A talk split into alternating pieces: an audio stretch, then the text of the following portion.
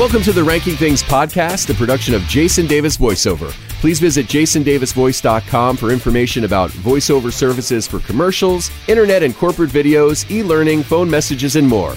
I'm Jason Davis. And I'm Eric Wright. Each episode, we're going to choose a topic to rank, give our choices for our top five, and then defend those choices. It's the podcast where you can be a part of the conversation. Please let us know what you think. Email us rankingpodcast at yahoo.com or tweet at Jason Davis Voice. Well, Eric, today we are going to discuss the top five toys from our childhood. Yes, toys that we grew up with. Yeah, and this is going to be an interesting podcast for people listening, probably, because depending on how old you are, your oh, answer is yeah. going to be very different. We've discussed in past podcasts our age difference. It's only a few years, but I'm curious to see if we grew up with some of the same toys or not. That'll be interesting. I had friends who had money, so they had toys that I didn't. Okay. Economics may play into this too. With any of these lists, I always have to kind of impose some rules on myself. Okay. I had to make sure first no games, no sports things. Like I had a basketball growing up Okay. that I, I had for years and I played with it all the time in my backyard. I even like drew eyes on it and did the whole thing. I didn't name it Wilson, but just gonna say. it was still but that's a sports, you know, equipment. So I'm not Okay. counting that either. Okay. So with that, what's your number five toy? My number 5 toy was Lincoln Logs. Okay. I had it back in the day where there weren't all the plastic accoutrement Okay. like my kids did when they were uh, small. mm-hmm. They had all kinds of plastic doors and windows, and then they would have little plastic canoes and cowboys and all this other stuff. Mine was just the Lincoln logs Uh-huh. and a couple like plastic roof pieces, and, and that was it. I think it's very cool that both you and your kids played with Lincoln Logs. Oh yeah, and actually we have a fair amount of toys, you know, in common. Yeah, I mean Lincoln Logs. I remember building a cabin and then learning how to make projectiles, which will be a common theme as we talk about other toys. You are an architect. Were Lincoln Logs the precursor to you becoming an architect by any chance? You know, maybe because there were, I think, a lot of things. I was either going to be an architect or a stuntman when we. when we look at our toys and how we played with them. Oh, interesting. It, was- it Interesting. was weird, yeah. The other thing was going to be eye doctor, but that never worked out. um, yeah, so that's my number five. What was your number five? Number five for me was the Six Million Dollar Man action figure. Is that the one that you could look through the back of his head and Indeed. he had an eye? You look through the hole in the back of the head for the bionic eye. The skin rolled up on the arm and legs to reveal the bionic chips underneath, and the chips came out, Oh, which that was pretty cool. Yeah. Six Million Dollar Man was a big show for me back then. It was on the air from March of 73 to March of 78. And I probably Mm-hmm. came in somewhere in the middle of that, is my guess, because Right. I was pretty young when it first debuted, but then it was probably right up my alley after that. And I have very distinct memories of the show, too. Did you watch Six Million Dollar Man when you were a kid or no? Oh, yeah, of course. Okay. And it was a big thing to talk about the next day in school. Oh, totally. My specific memories of the show itself that stand out Andre the Giant as Sasquatch. And then there was a, a few episodes that were um, centered around fembots, where they were like, yeah, there was like a some sort of an evil scientist that created fembots to Yeah. uh, get into OSI, which was the organization that Steve Austin worked for. Okay. They made a fembot of Oscar Goldman's secretary. Oh, my and God. and the way that they revealed that it was a fembot, her face came off, and underneath her face was like all this like um sort of Circuitry and stuff? and shit. Yeah, and Did they I- have like golf balls for the eyes? Yeah, it was really weird. It was like really, and I remember as a kid being f- totally freaked out by that. it might have given me nightmares even. Sure. So the yeah, oh, so I that can see that. so that's a big uh, a big memory of that show for me. it's really Oh. weird. Well, it sounds pretty different than like the Austin Powers, those fembots. Right. They were sort of designed to be like sexy and to and to seduce Yeah. him, but the fembots were totally evil in on Six Million Dollar Man. And then of course was the Six Million Dollar Man spinoff, The Bionic Woman, January seventy six to May of seventy eight with Lindsay Wagner. And I remember definitely having a crush on Lindsay Wagner as a kid. Oh yeah, yeah, yeah. She and one of the bra models on the Sears catalog were like my first loves. All right, we ready to go to four? Yes, we are. Go ahead. All right. So my number four was the Kenner SSP dragster with the T stick. Okay. What that was, you look a little perplexed. Okay, I'm wondering if this is if that's the thing where uh, it had the little um I don't know what to call it, but it had the teeth on it, and you put it in and you pulled it. Yes. Okay. Yes. Yes. And the commercials were awesome because Okay. you know the commercials were like, Yes. like, you hear that? Yeah, I hear that. And you know the voiceover guy is like, "That's right, you're dragster. You can crank it, you can crash it, Rah," and all this." It's Yeah. like, oh, that's awesome. I can crash it into walls and stuff. This is great. So you know, I got one. I was uh, raised on a street with a bunch of other kids at Mm-hmm. different ages, but a lot of us got those at Christmas time, and you know we were going to each other's basements, playing with them, and they they were fine. But then when the weather got nice and we went outside Uh-huh. and we started like really putting these things to the test, Right. we just beat the sh- snot out of these things. you can say shit. It's okay. Yes, we are smashing against walls, Yeah. and you know we were trying to make them go down ramps and things and all that. Uh, yeah, they didn't last the whole summer. That was part of a really good summer. I'm pretty sure I, I may have had at least one of those toys. If it wasn't the Uh-huh. dragster, they I know that they had other vehicles too. I think they had a motorcycle too. Yeah, if I didn't have one of those, I definitely had friends that did, and I remember playing with them, and, and really they were a lot of fun too. Oh yeah, and the the noise they made was just Oh, it was just awesome. cool. The Yep, absolutely. nice. All right. All right, Number four for me is Mattel Electronics Football. the handheld thing Yep, little handheld thing. with the little li- red lines. Yep, the little blips. Very, very basic. basic. but let me tell you something. Every kid had one of these games. It was either that or basketball, baseball, and then the very first one was auto race. And I had auto race too, and I forgot about that. I did have that Okay. football one, and Okay. I just remember when playing it that there was a ticking sound. Yep. Basically, you're just one player. Right. You're sort of like a running back. And Exactly. then there were six other blips in front of you. Right. You just had to sit there and wait Uh-huh. for like a lane to open up. That's right. and then you just you fingered up and across. That's right. And then you go, and then you had to wait Yep. for them to move again. Mm-hmm. The cool thing is that before video games were really the thing, this is what you had, right? Yeah. They first came out in June of 1977. I did a little research on these, and Okay. they, they were sold through Sears. At first, Sears didn't think that they were going to be a big seller, so they kind of did a limited run. They stopped making them. Okay. And then within six months, they became so popular with kids that they ended up selling as many as 500,000 units a week by, Feb- by February of 1978. Now, at that time, I'm sure there were video games were available, but obviously handheld games, electronics, were, um, you know, became much bigger later with like the Game Boy from Nintendo and stuff like that. right, right. But these things were great. And, you know, you're talking about how you were just this blip that could run and you had Yeah. a dodge. And then eventually they made football 2 where you could actually pass too, which was pretty cool. Oh yeah, yeah, Yeah. That's right. You know how they have catalogs that, that they usually send around Christmas time before Christmas? And it's all kinds of real cool, either retro stuff or just, you Oh, know, yeah. kind of like left of center stuff Oh sure. one of the catalogs had a version of this Mattel Electronics game, and when I saw it, I was like, "Oh my god, I remember that! I had that one as a kid. It was the greatest thing ever. It was amazing." Mm-hmm. Of course, my wife is so fucking cool. She Yes. bought me one for Christmas. It brings me right back when I play it. Well, that definitely sounds a 70s ish No kind doubt. of toy, No doubt. which I think is really where we are. We're we're talking 70s. yeah. Number three. What was number three for you? For me, Rock'em Sock'em Robots. Oh, you remember those? I do.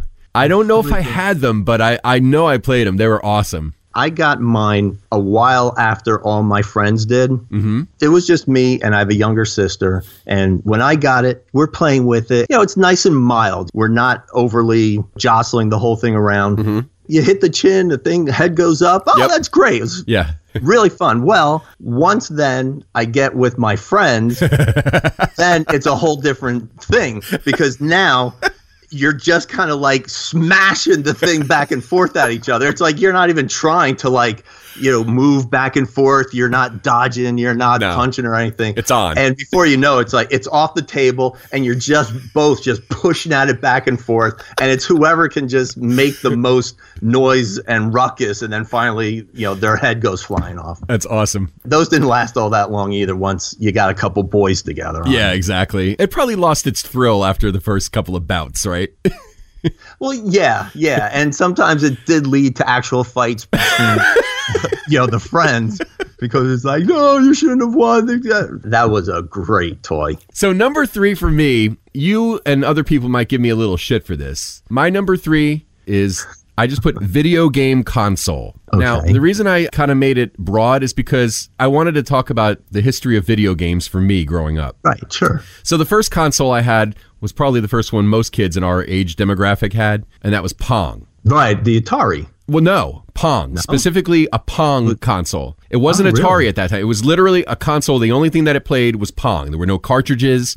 It was a Pong console. And that was originally released in November of 1972. I didn't get it until a few years later. I was probably seven or eight when I got it. So figure Yeah. 76, 77. Right. And I remember being so blown away that I am playing a game on my television. My best friend had that, and yeah, it was just amazing. That Yeah. how is my television I'm interacting with my TV. This is crazy. with the way I move? Yeah. And then there were variations where you could push a button on the controller and when the ball, you know, came to your paddle, you could hold the ball for a second and then redirect it or something. Yeah, we could try to spin it. Yeah, you could uh, put a little English on the it. knob real fast. Exactly, exactly. The Atari 2600 came out a few years after that. Atari 2600 was the first video game console that I remember after Pong. There might have been something else, but I Mm-hmm. think that was the first one. Released in September of 1977. And I think that became super popular because of Pac Man. Pac Man was a big cultural phenomenon in arcades. Oh yeah. You know, Oh yeah. arcades, convenience stores, really any place that you could fit a, a Pac-Man game, and you wanted Oh, to yeah. make like a lot of money with people pumping quarters into it. Every movie theater would try to jam some Oh in man, somewhere. it was it was nuts. And then when the Atari 2600 came out with a version of Pac-Man for it, it was not nearly as good as the arcade version. It was terrible, but Yeah. everybody was psyched that they were able to play Pac-Man at home. It was like the amazing Yes. thing. So it was a few years after it first came out that my brother and I got the Atari 2600. Atari made their own games, but then there were other companies that made games for it, and the best right. one was Activision, and they had some cool games, and one of them was called Pitfall. And Pitfall came out after Raiders of the Lost Ark, and it and it exploited the popularity of that because you were this, you know, this character. Uh, I think his name was Pitfall Harry, and you would and you would go. I mean, it was a real simple game, but for whatever reason, I, I can't even tell you how many hours I spent playing Right. Pitfall. It was just Okay. amazing. So, what's your number two? Number two is Super Toe Field Goal Kicker. What the hell is that? really? You don't know what that is? I, you know, I might. I just don't remember it by name. Re- explain. Okay. Basically, it was a little plastic field goal kicker. It was a little plastic guy, Uh-huh. maybe, I don't know, eight, 10 inches tall. And you would smack the top of his head Oh, and his foot would kick. I had that. Yes. That was awesome. It was crazy, And awesome fun. and you set up a, a goalpost, like you know, Yes. a few feet away or whatever, right? Right. And Oh, just like oh, man. and like a like the whole thing with the Rock'em Sock'em robots, I got it and I'm playing in my basement and I tap his head. It came with a little like um, tape measure that you could measure out Uh-huh. to where you put the field goal and it's like, oh, okay, 10 point. Ooh, yeah, and I'm hitting and it's great. And then my cousin comes over and he brought his Uh-huh. and I'm like, you know, got mine set up for whatever, 10 feet. And he's like, no, come on. And he, he puts his, sets his up like 40 feet away, the whole length of the, um, you know, the basement. And he friggin' runs and he like smacks the crap out of the top of it. And the ball goes flying. And I'm like, you can hit it that hard? He's like, yeah, yeah. So I move mine and we're like hitting these heads, you know, with our full, full fists and everything.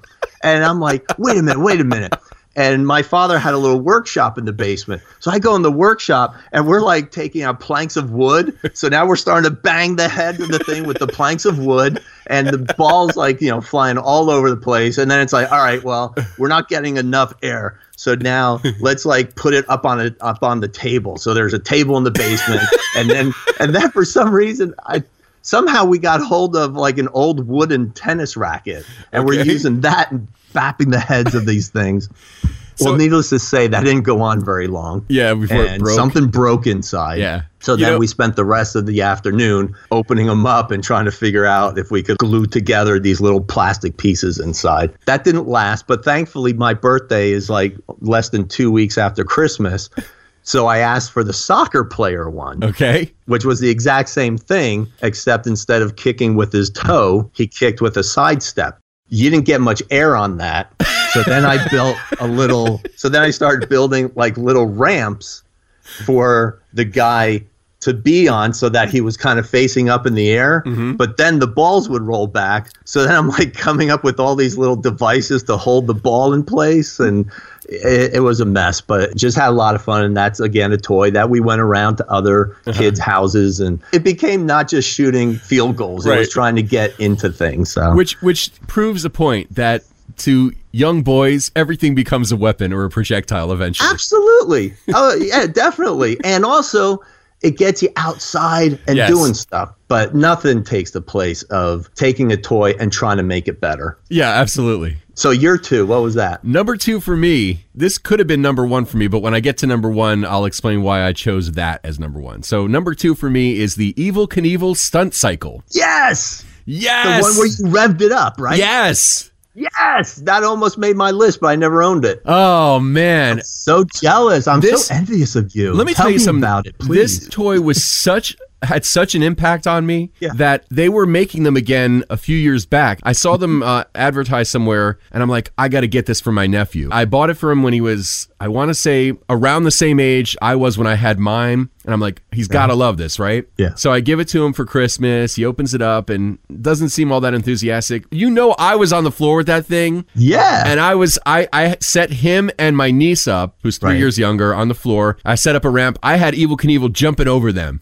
I was like totally into it. So then, did he get into it once he saw I don't know if he, can if he things ever really- fly? Kids grow up nowadays. It's such a shame. They grow up nowadays, and if it's not electronic, they don't give a shit. They want to. They want it to have blips and and people killing each other or whatever. And I know I sound like an old geezer when I talk like that, but I feel like kids just don't have the same sort of enthusiasm for things where you have to use your imagination a little more, or if mm-hmm. it's not like I said, if it's not electronic, they don't care. You know. Yeah, no, I agree. I, I mean, I've seen that, and it's. I do feel they're missing out on something. I mean, Yeah. how can you not be excited about this thing that the faster you rev it, The, the faster it's it your goes, it's your energy you're Exactly. putting into this thing, and then it takes off and it can fly. Yeah, it's a little thing. What's you crank, you crank it up real as fast as you can, then you release it, and then it goes. Maybe it does a wheelie. You hit a ramp, it jumps over stuff, it crashes. It's amazing. And Evel Knievel was like the coolest dude in the world when we were kids. Oh, absolutely. he jumped over the fountains at Caesar's Palace. He jumped over sharks. He jumped over Buses. Well, buses, cars.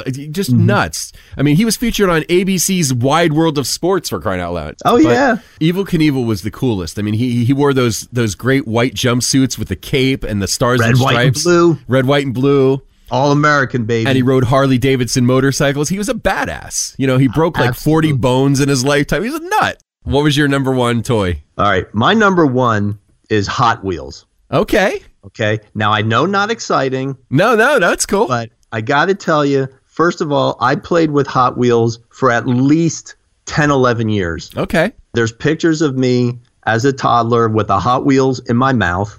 Mm. And as I grew, the way I played with Hot Wheels grew. And, you know, the circle of my circle of friends, Okay. it all kind of grew. And it would start off with, okay, we got the Hot Wheels, and now, you know, we're toddlers, so we're just pushing our Hot Wheels against each other, and there's our race. And now we're getting older. Now we need the tracks. So now we got the racetracks. I don't want to push it. I want to set it up high so it goes down on its own speed down a ramp. Okay, so we're doing that. And it's like, well, wait, but now we have to make it fly. So we'll make a ramp at the bottom. Then they started selling ramps. It's like, okay, Yep. now we got to go down the ramp and we're measuring how far it can go. And we don't have to push it. We don't have to nothing. And it's not breaking. This is great. And then, all right, well, then they make the loop the loop. Holy shit. Now Yeah. we got a loop the loop. So we push it down and get the loop loop. Then they started with the track with um, like the spinning things that you pushed it through Uh-huh. and it, the car would go through these two spinning drums Right. and it would push it out like a baseball pitching machine. Uh huh. And then I remember they had things that you loaded with rubber bands yes. that that you would launch the cars with, Mhm. and then depending on how many rubber bands you use or the thickness of the rubber bands would determine how fast your car went. So, yeah, but then those became a problem because then, of course, we're trying to load it up with like a hundred rubber Right, bands, and then the plastic parts to it start bending, and Right. you know it's little plastic tabs Right. and things, so they're bending and breaking off. Not to mention, if you tried to make the car go too fast, it would fly right off the track. It wouldn't work, or the track Right. would come undone. It was, you know, it was always something. Yeah, the last time we had a huge, huge playing with the Hot Wheels, I lived in Wyckoff, um, like on the side of a hill, Mm-hmm. and between myself and my other friends, we probably had like a hundred lengths of track, and Oh my we God. just built like two ramps going up this hill. The street was a hill, and not only were we just first racing the cars side by side. Then somebody had the great idea, oh, we should race our bikes down this hill against the cars and see which is faster. and then somebody thought, wait a minute, let me get my skateboard. And oh, before you know it, there's like somebody laying down on the With a ground with a broken bone. arm. Yeah. the Hot Wheels was something that just grew with me Yeah. as I became older and more experimental and dangerous. Yeah. Some kids had train sets. Hot Wheels were where it was at, though. They were very cool. Hot Wheels was it. So what was your one? My number one, and and maybe a little controversial because you know you may go, well, is that really a toy? But I, I I had to put it. Number one for me was my first bicycle, Oh, and the reason that I chose this because Evel Knievel stunt cycle was going to be number one for me. But then I thought about the first bicycle and what it meant to me when I was a kid, and even getting it on Christmas. You Mm-hmm. Oh, yeah. And I have a funny story for when I got my first bicycle. When I say my first bicycle, not like a tricycle. You know, obviously when we're all toddlers, we have the tricycle. But this Mm-hmm. is my first bike. My first bike looked like Evel Knievel's motorcycle. oh, it was how white. great is that? Yeah. White with the stars and stripes. It had like a 76 uh, plate in the front underneath the handlebars, like a Sure. like a real like motocross kind of vibe. Yeah. But I I remember Christmas morning that I got the bike. My brother and I both got a bike that year for Christmas, and my brother got his first. And you know, my father had put the bikes together, but he didn't wrap them because wrapping a bike is probably like a nightmare. So what he did yeah, was he had them in another room. Like you know, we had other presents. We opened the other presents. Oh, there's one more thing. Mm-hmm. And every and every year when I watch a Christmas story and BB Ralphie gun. the BB gun and how the BB gun is like uh, behind the desk, separate What's from that else. over there? Yeah, what's that over there? Exactly. Well, my father did the same thing with the bikes. Cool. My uh, brother got his first. He's like, "Cool, a bike, man! This is amazing!" And I was like, "He got a bike? I didn't get a bike." And then my dad's like, well, well, why don't you look over there? And the front tire of the bike was kind of peeking out through like the cover or whatever. I'm like, you got him a full bike and I only got a tire? Tire. What? You know? So he's like, no, there's a bike over there. So I go over there and I get the bike Stupid. getting your first bike when you were a kid, at least for me, was the greatest thing ever. I mean, I don't know if kids feel the same way about bikes now. Probably not because it's not electronic. Yeah, maybe. And then I remember I had training wheels. I had never ridden a bike before. I don't know how to ride a bike. So, you know, you're learning on training wheels. And then you go from two training wheels to one training wheel and you start to get your balance that way a little bit. And your mm-hmm. dad's helping you, he's pushing you and all that. And then eventually you take off that second training wheel and it's like, go for it. And you try and figure it out. And I have a mm-hmm. very distinct memory of riding. There was a, a side street next to where I lived in Wayne called mm-hmm. Doremus Lane. I could ride my bike on that street because there wasn't a lot of traffic, so you didn't have to worry about getting hit by a car. so good. But I remember riding my bike on that street, and you know I was still new to no training wheels, and I remember wiping out on the oh. side of the. You know, I didn't get hurt bad, but you know, you get like a skin knee or whatever. But I remember as I wiped out, a car came, and and the people were like, "Are you okay?" You know, and I was like, "Oh yeah, I'm okay." You know, but I just remember distinct memory of falling and and you know getting back on the bike. You know, No, that's cool. And and when you said your first bike, I went, ah, because that memory. Yeah. Yeah. For me, coming down the stairs Mm-hmm. and at Christmas morning, seeing my dad was just sitting on the sofa, and right in front of him was this red bike Nice. with you know spider handlebars and the banana seat. Yep. And I was just like, oh, I had no idea I'd be getting anything like that. Yeah. That pulls at the heartstrings. And then when you're a kid, you know, back in the 70s, and you have a bike, that opens up That's a whole. freedom. Oh my God. It opens up a whole new world of possibilities for getting together with your friends. Exactly. Absolutely. Oh, yeah. And, and that was the thing back then. And again, we're going to sound like old men when we talk like this, but you know, you would you would ride your bike with your friends and you would go on little adventures, you know, kind of like the Goonies, you know. oh, absolutely. And sometimes there'd be little arguments Mm-hmm. because we'd all be riding and then we got to like Goffle Road. Yes. And somebody would say, Oh, we better "Oh, turn I'm back." Supposed to go any further. Right. And we're like, come on, you wussy, come on. And that's a 70s word, wussy. Wussy, you yep. know? You'd get together with your friends, you'd ride around, you'd go to places and have little adventures, and you knew that, you know, once it started to get a little dark, time to start That's heading right. home. And your Yeah, we didn't have cell phones. We just, we lived by the sun. Yep. I just feel bad for kids. They just don't have the same experiences we had growing up. We had great times when we were kids. It's definitely a different world nowadays in so many ways, but hopefully there's still some kids out there that can appreciate the joy of riding bikes with their friends and exploring. Yeah. Do we want to do any honorable mentions? Absolutely. Lite-Brite, Okay. Creative and fun. Uh huh. Star Wars PlayStation. Probably something that was shaped like the Death Star, and you use the Star Wars action figures from Kenner in it, right? Right. It's Okay. basically a two story plastic thing that Mm-hmm. was very basic, kind of like, you know, the bridge of Okay. the Death Star. And yeah, you just played with your figures. There was the little walkway Mm-hmm. where Luke got his hand chopped off and Darth Spoiler Vader alert. said, I'm your father and all that stuff. Spoiler And alert. So, yeah.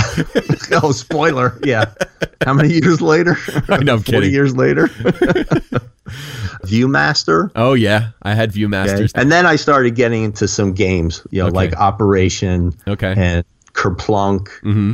So that's where I am. Honorable mentions for me Spirograph, Oh, yes. which was another creative toy. Very And- cool, yeah. And uh, I found out that that was one of Sue's favorite toys growing up. So I got her one of those for Christmas this year.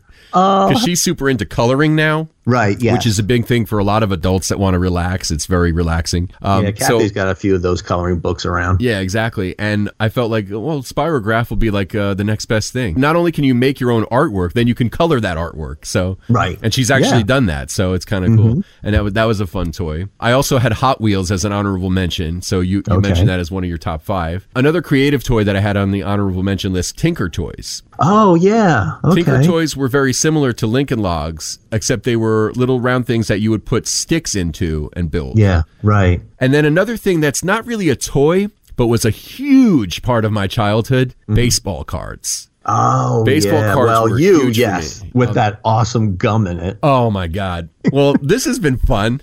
This has been a good talk. Yeah. This is a fun uh, subject. Yeah, I think we came up with some good choices. It was a wonderful exercise just going through and digging out, I mean, some just memories that came back. I totally forgot about that field goal kicker thing that you had in your list. Well, your face just lit up. Oh like- man, I had I loved it. It was it was amazing. Are you kidding me? Yeah. But the ones that I put in my top 5 were the ones that really had definitely had the most impact on me. No, me too. Well, thanks for joining us. We always want to hear from you. We want to know what your top 5 toys of childhood were. And I want to hear like a 90 year old saying, I had a stick and a rock. I used to hit a hula hoop down the street with a stick.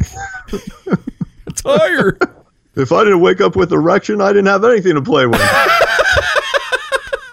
And right now we take it to the dark place. Rodney Dangerfield. Hey, I'll tell you.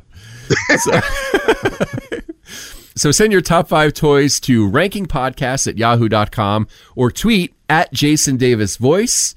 And remember, the Ranking Things podcast is a production of Jason Davis Voiceover. Again, please visit jasondavisvoice.com if you need a voiceover for a commercial, internet or corporate video, e learning, phone message, and more. Again, my name is Jason Davis. And I'm Eric Wright. Thanks so much for joining us and for listening to the Ranking Things podcast. We will talk again soon. Later.